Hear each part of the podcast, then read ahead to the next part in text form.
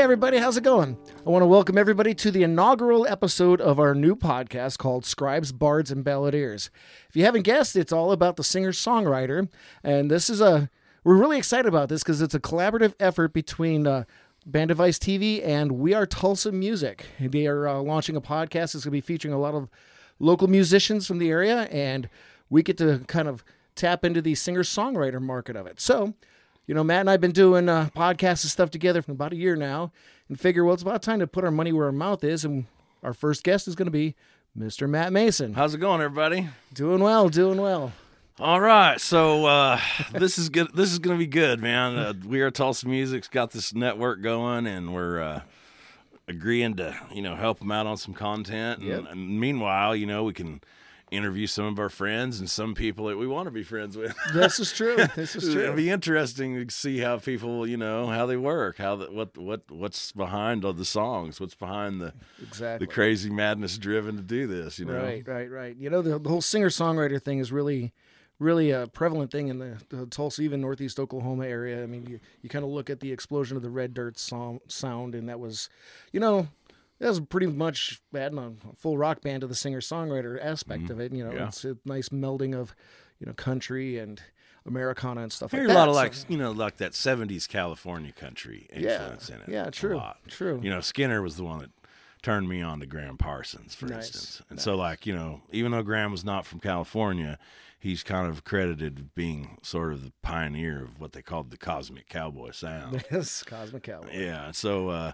you know, it was really cool to be kind of trying to learn how to do it when I was down in Stillwater, you know, and see Skinner and them playing, and it was like I wasn't used to hearing that kind of music, really. You know, I was looking for you know rock and roll, but I was like, hey, this kind of reminds me of some of the old country stuff I used to listen to. This is pretty cool, and so then I started realizing, you know, a lot of them write their own music. This isn't like you know a cover band at a frat gig. This is like Or the Nashville Songwriter Network kind of stuff. yeah, exactly. They they were all writing their own music, you know, and so I started realizing realize it's like, well, this is pretty cool, you know, and I mean, these guys are just as good as anybody that's famous that was doing it, and you know, a lot of the famous people later, you know, came mm-hmm. around and and drew some inspiration from that well out there. Absolutely, absolutely. That was pretty neat. So in my, you know, real formative years of trying to do it, I was, you know, just absorbing anything I could. I'd see the Red Dirt Rangers or Tom Skinner or the Medicine, Medicine Show. Show, Probably yep. seen them more than any band in the world, you know.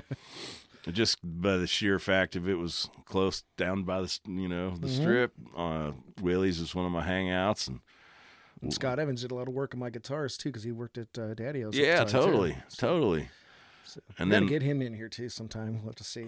yeah, but enough about Scott. Let's talk about you. So you've been playing around. You've you've had your loud rock and roll band Hurricane Mason for years. Mm-hmm. You had Tie Dye Sunrise before that, but you've been doing a lot of solo stuff lately. So why don't you tell us a little bit about that? Well, and then we're gonna have you play a song. so uh, in the in the grand scheme of things here, you know, Hurricane Mason, I've had a lot of different lineups and a lot of different people. You know, it was a pretty solid lineup for about ten years there with Ace Eversole on bass and Sean Montgomery on drums, and so uh, you know, my first little jaunt on uh, solo stuff was back in like thirteen. You know, I was like, all right, I'm just gonna. I got this gig offer in Chicago, and I'm like, well, I might as well play some stuff on the way up there and on the way back. Let's see what happens.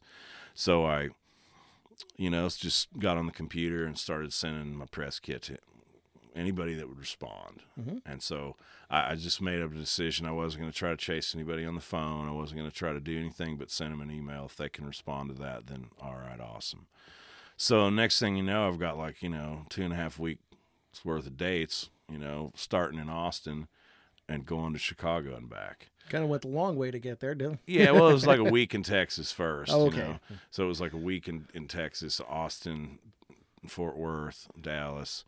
And then uh, I came back for a couple of days and then I went north then. And so that was like, I'm trying to remember how it went. If it was Kansas City, then Lawrence, then Hammond, Indiana, and then a couple of different gigs in Chicago, and then another gig on the way back through in, in Kansas City, maybe it, you know something like that. How long were you on the road?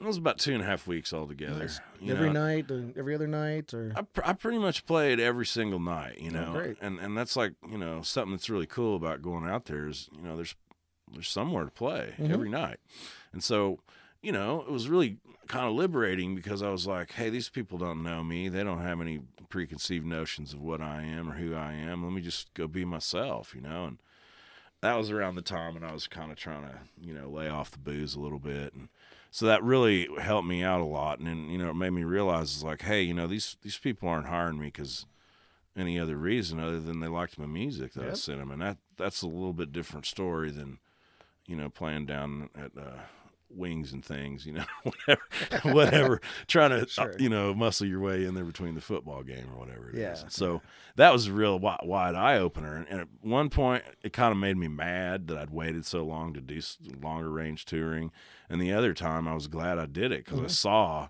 what it was like two states away to tell someone you're from Tulsa Mhm. and have them just ask you if you knew all these Tulsa guys, Leon Mhm. Russell, and you know, and I told them that, you know, I, I I didn't really know Leon or anything, but I, I worked with some of his sidemen. Chuck Blackwell played on uh, a few tunes, and we did some gigs together, and you know, I just like they couldn't believe it. They were like, "That's awesome, man! Those guys, you know, they had a huge impact around the country and around the world. Oh, that Oh, yeah. I just don't know that everybody around here really realizes that Right. necessarily." we get a little spoiled because you're a hometown boy. You know, it's Well, sure. You definitely did break out of the the northeast Oklahoma market. That's for sure. Yeah, I mean, and you know, it's like as you go and further north. I mean, drinking's a way of life, you know, and the Oh, bar yeah. scene is a different story. It's a different animal there, and so I played this Union Hall in Hammond, Indiana. Man, they're rowdy too, and it was like, still, it was like one of the best best gigs of the whole thing, you know. Mhm. And you're just like, man, this is cool. Yeah, who'd have yeah. thought? Yeah, exactly. I've been beating my head against the wall in Tulsa for a hundred years. yeah, So anyway, so I came back from all that with a n- renewed sense of you know what I could do and what I what I I thought I wanted to do and and so you know I'd been working a little bit a couple of years before that with my friend uh, Ted Russell Kamp plays bass for Shooter Jennings okay. amongst others, but he's got a pretty good solo career going. And so what he was doing was, you know, he's just picking up a band wherever he needed a band. Mhm. And, you know, that takes a lot of organization and a lot of drive and, you know, kind of like some names and contacts of people that you know you can trust to, you know, come come up with a good arrangement of your tunes that mm, maybe they didn't play on, maybe they weren't Mhm. part of, maybe they didn't hear them until you sent them to them, of course. Right. And so, you know, it's a different animal. So, I mean, all those years of playing with the same lineup was just awesome. I mean, there's a, you know, telepathy that happens after you've played about 500 shows together that, you know, it's like we're playing these songs, but we're having a conversation amongst Sure. the three of us. Sure. And sometimes it was a great conversation, other times it wasn't so great. but you get that telepathy in a tight band like that, and it's just like, man, really over the top. And then, you know, you go and you play with other people that, you know, you don't necessarily maybe know them or anything. You just, they, you found them some way in whatever city, you know. I try to go where I know people Right. somehow, you know, know people everywhere I went. And so, you know, it's, it makes it a little bit easier to, you know, hey, get, can you find me a bass player? Can you find me a drummer?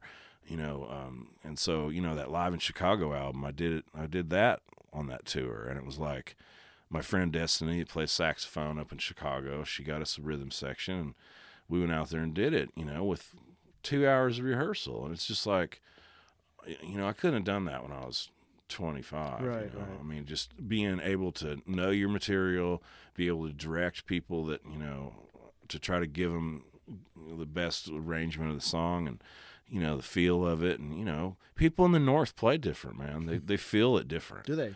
They're, they're like, it's, Probably di- from the more winters, longer winters. huh? it's different. They're like when you get to Kansas City, they all want to play on the beat or ahead of it slightly. okay. Nothing wrong with it, but my music, there's one thread that runs through my music and it's behind the beat. I see. And that's sort of hard to explain at first, but once they kind of understand, it's like, hey, this guy, you know, he's been swimming around the same pond as some of these other people, and listen to how they do it. They're, Okay. they're it behind the beat, you know. So there's a real difference in, Sure. you know, a blues man in Milwaukee versus a blues man in Tulsa. Sure. The feel of the drums, the way the drummer hits, the way the bass player, it's just a little different.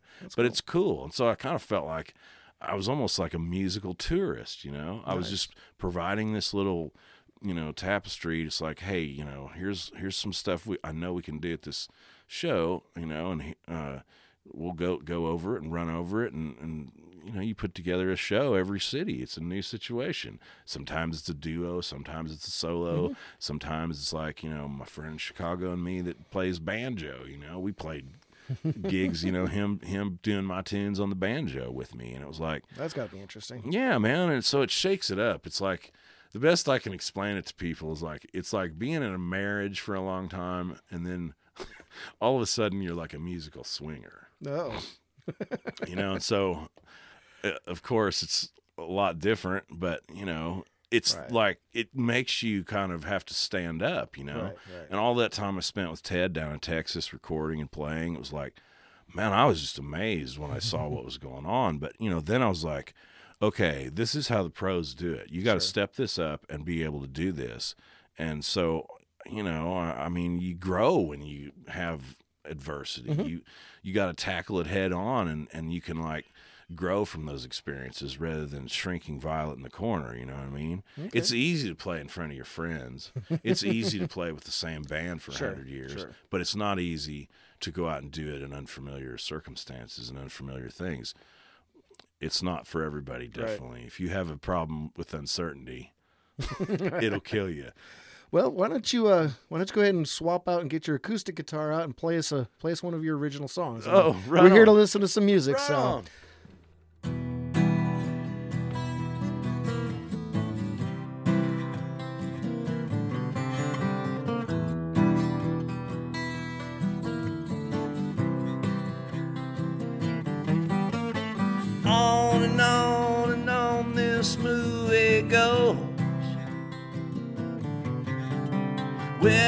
stops, ain't nobody know, really knows. Just caught in the act of trying to be yourself, tortured by broken hopes. When it all comes down to sink or swim, would you please throw me a rope? Your mind grows dark and the skies grow clouds and it rains. In the end, we're all just looking for something to kill the pain of a wasted life and loneliness, feeling beat down, battered, and broke. You wake up screaming in the middle of the night, just wishing it's all a joke. Sweet euphoria, my friend, is hard to find. Know I'd look for it in my own head at least 10,000 times.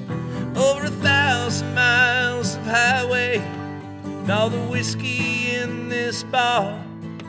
You're addicted to the cold steel blades, all you complain about is the scars.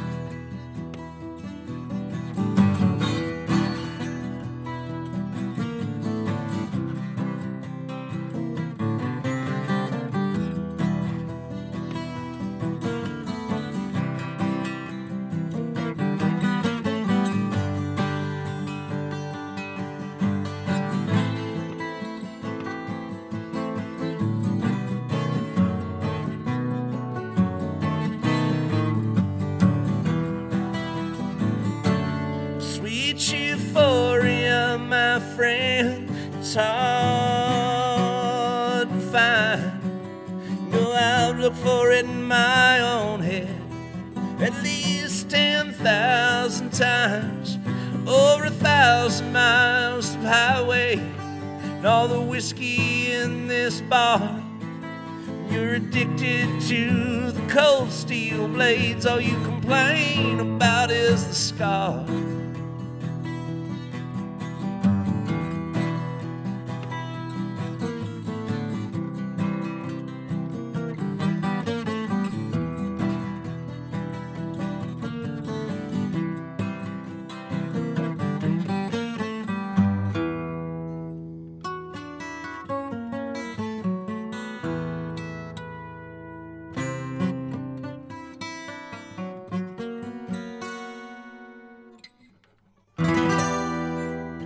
So tell us about that song. First of all, what's the title of it? That song was called Sweet Euphoria. It's off of my first album. Fir- first album I ever did. Boy, that was circa late 90s?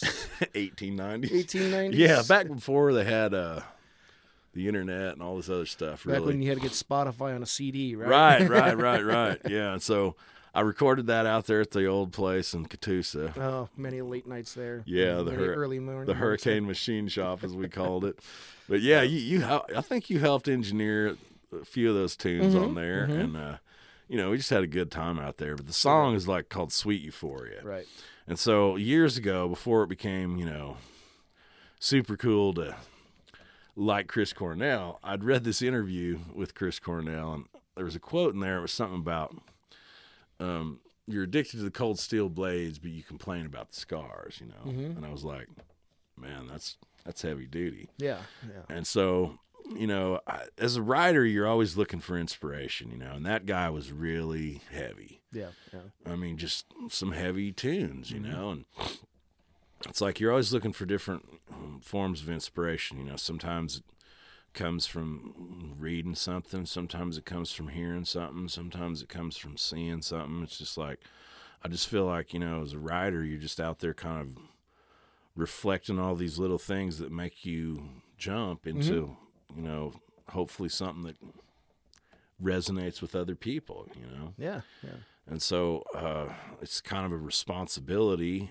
It's kind of a honor. It's kind of a, you know, I've given up a lot in my life to be able to do this, you know, and I feel like, you know, playing music for people that want to hear me, that's that's where it's at. Sure. Sure. And you know, influences I love all kinds of music, and so it just depends on what I'm doing. It may be a, a country song, it may be a rock song, it may be a heavy, moody folk thing. You know, you just you just write music the way you hear it. You know, just what I would want to hear if I bought a record. Uh, that's kind of what I strive for. You know, Sweet Euphoria is you know it's kind of a pretty deep song and uh, you know I can play it by myself, or I can play it with the band, or you know I've, I've recorded it several times over the years, in addition to just the one on the first album.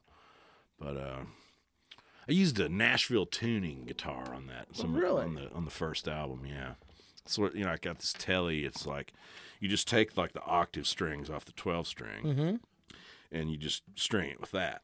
So it sounds like it's about you know yay big. Oh, okay. So you're taking the heavy octaves. Yeah, So you're you're, just leaving the octave ones on and, and taking Mhm. the heavies off. Yeah, so you're taking the heavier strings off, and so it's kind of like you know, it's in the range of kind of a tenor guitar Sure, almost. sure. It's really neat, nice. and so you know, a little rotovibe and chorus just it's really it makes really lush in the Yeah, background there. You know, so I uh, I have fun in the studio. I really enjoy doing it. You know, I really enjoy recording. It's just kind of one of those more gratifying type things because you're like, you know, you actually have control of what's happening Yeah. you actually can control the outcome of what what was happening. And, mm-hmm. You know, it's just sort of like you're taking a photograph mm-hmm. of you, where you are then, that day, that hour, that minute of, okay, this is how what I am as a player. This is what I am as a singer and a mm-hmm. songwriter, and kind of a visionary of seeing where I want to be able to take all this. You know, and so it's just really awesome. I love doing it. You know, some musicians aren't so good, aren't so good about wanting to do studio stuff, and it takes a lot of patience. It takes a lot of you know, Oh, yeah. to say the least. Yep. I mean, you know, I know. it's I just like God dang, that tape doesn't lie. You know. know, I'm uh, neck deep in it right now. So we'll talk about that later. so, all right. So I have a request what's that? Because you talked about the old days out at the out the studio, and I remember late one night you and I sitting around, and you came up with this cool concept about a trucker that was singing on the CB, and I think by the by the six o'clock that morning, you and I had whipped out that song. Yeah, and we, we pulled out the atlas and we're like, Yeah. okay, let's let's say we start in Atlanta. Right, right. and some of this stuff too is you know from my road trips going up to Wisconsin. And I Yeah. remember there's a particular particular spot. Yeah, that- the Dixie the- truck stop. right. Remember, I was on my way up there to Yes, Chicago, and I, a I texted you, and I was like, "Where's that truck stop at up here?" And you're like, "Oh, it's in." Uh, It's on 55. I'm not. don't remember right it, offhand. it starts with an M. Yeah. Well, But you ended up come, cresting the hill and coming right up on Yeah, it while so I texting. yeah, just right really- after that, there, there cool. it was. So I pulled in there and stopped, and made my little pilgrimage and everything else. That was Nice. cool, man. All right, so can you play that song for us? Sure. Truck stop, Yeah, truck stop Sinatra, right? Absolutely. All right. Here we go. Thanks.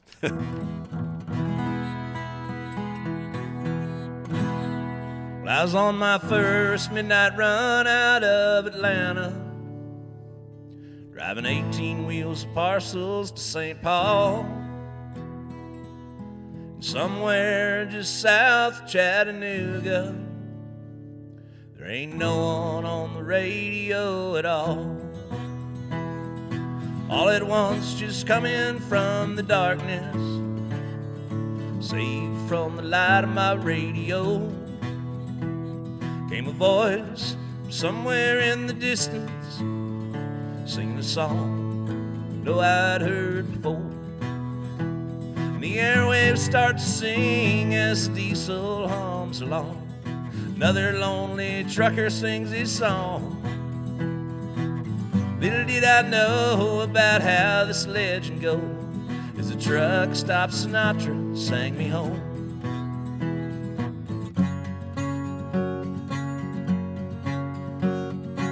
off and on for what seemed like forever. Just south of the gateway to the west, the highway balladeer, he kept on going. As I headed north, he faded from the set. Straight up 55, I kept on rolling. Turned into Dixie truck stop, take a rest couldn't help it, but my mind just kept on going. And I finally found someone there to ask. And the airwaves start to sing as the diesel hums along. Another lonely trucker sings his song. Little did I know about how this legend goes. As the truck stopped, Sinatra sang me home.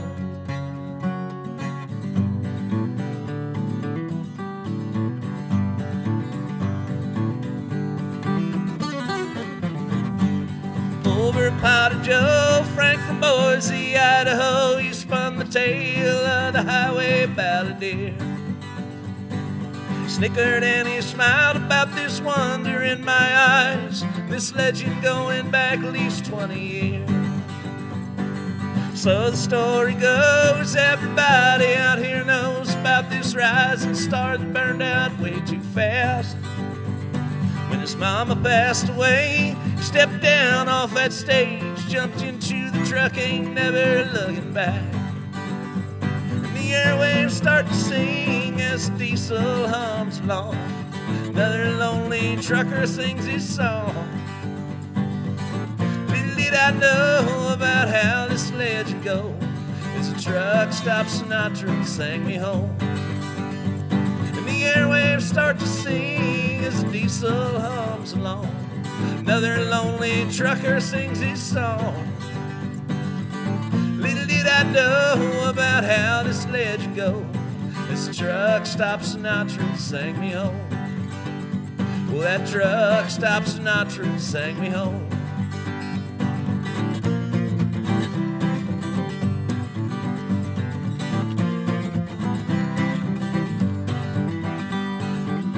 All right, man, that was awesome. That was awesome.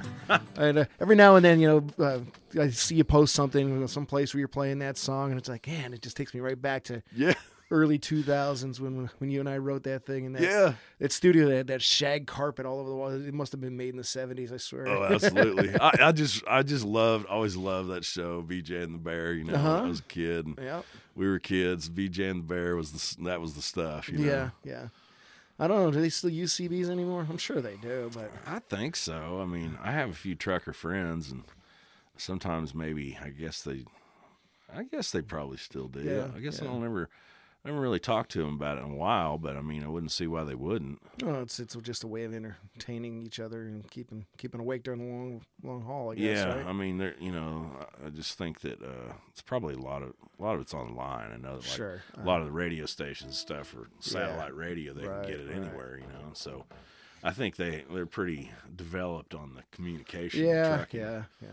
They're skyping and FaceTiming and all that. I'm sure. So. Oh yeah, oh yeah, Ah, yeah. Good good old days of communication, huh? CB radio. man. Awesome. yeah.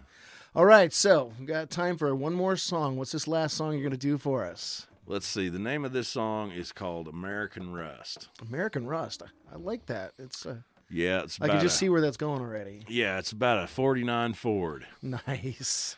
I, I uh, from time to time, I- as you know, I like to collaborate with people and write some songs together. And so, one of my uh, friends, uh, Steve O'Gwen, and I wrote this. And uh, you know, he comes up with some rough idea, and then you know, kind of knock the corners off of it, come up with the music, come up with the melody, kind of like we work like that. Okay. And so we've been fiddling around with a bunch of songs for a few years now, and that's just kind of one that's sort of risen to the top. You know, it's like partly what you want to do when you're writing your own music is try to like hit them with something that sounds familiar, Mm-hmm. that's easy to listen to. Okay. You know, I mean, that is relatable to them Sure. in an easier way, you know. And so, certain t- topics, certain feels, certain riffs, you know, I mean, they just resonate easier than some abstract, really strange thing they've never heard before. Mhm. And so, when you're, you know, out there just trying to, you know, pick up a band or whatever, you know, sometimes the music has to be a little bit simpler. Sure. And so that's definitely one thing that I've tried on a lot of these songs with Steve O is try to play a little simpler, a little more to the point, condensed mm-hmm. tales of all kinds of things. Yeah. Yeah. You know, he's an interesting dude. Is it cool? And, you know, I like to try to, you know, maybe sometimes we talk about, hey, you know, here's some lyrics I got, whatever, and, you know, back and forth. And it's just really cool, you know, because you can sit in your room all by yourself. Mhm. There's a few people that can do that, but, man, collaboration is really fun. It, it really, tends to, yeah, you get an idea, and then sometimes it'll both people go the same direction. Other times they'll go different directions, but Mhm. you know, it challenges you. So Sure it does. You know, because if it's if it's easy, everybody would be doing it. Exactly. And uh, you know, I, I know that you and I, when we've written songs together, we'd sit there and just toil over that one line. It's like, what that one? You say, no, I don't like that, and then you wouldn't like what I like. It just, you But know, in the two hours, in the two hours in between there, you know, we had a lot of fun. absolutely, absolutely, drinking some beer and stuff Yeah, like yeah. that. You know, and then it still ended up with a song by the Yeah, time it was all over. with. Right. What a remember- job. What I a remember listening to the cassette tape of that, uh, that truck stop Sinatra on the way home, and the sun was coming up, and it's like, wow, it's it's really really late. Yeah. Or course, early. That was before. Depending on what, what Yeah. you're, you know. That was before children, that's for sure. Yeah, So- right. all right, so go ahead and lead us out with this uh, this last song of yours. All right, American awesome. Rust. Here we go.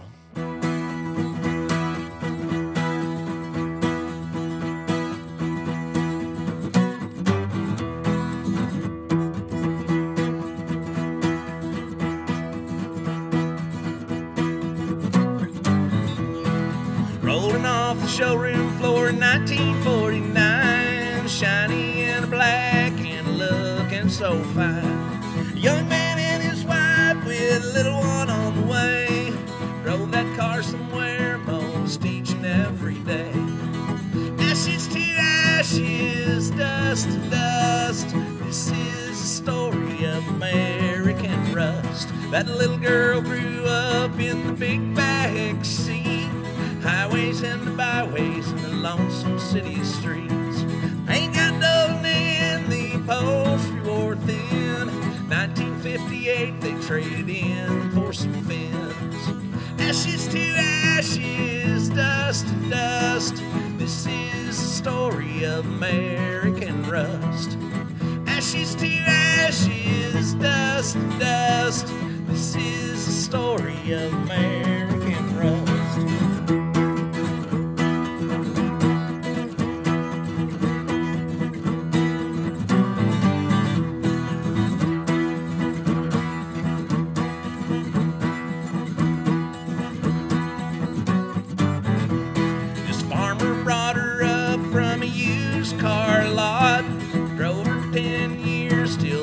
flathead was shot. Partner in a field with a mule and a plow. Fifty years later, still sitting there now. Ashes to ashes, dust to dust. This is the story of American rust. Ashes to ashes, dust to dust. This is the story of American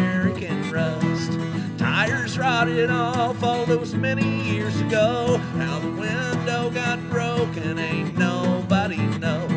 The rust eats at the steel little at a time. Sometimes she dreams it's still 1949. Ashes to ashes, dust to dust. This is the story of American rust. Ashes to ashes, dust to dust. Story of American rust.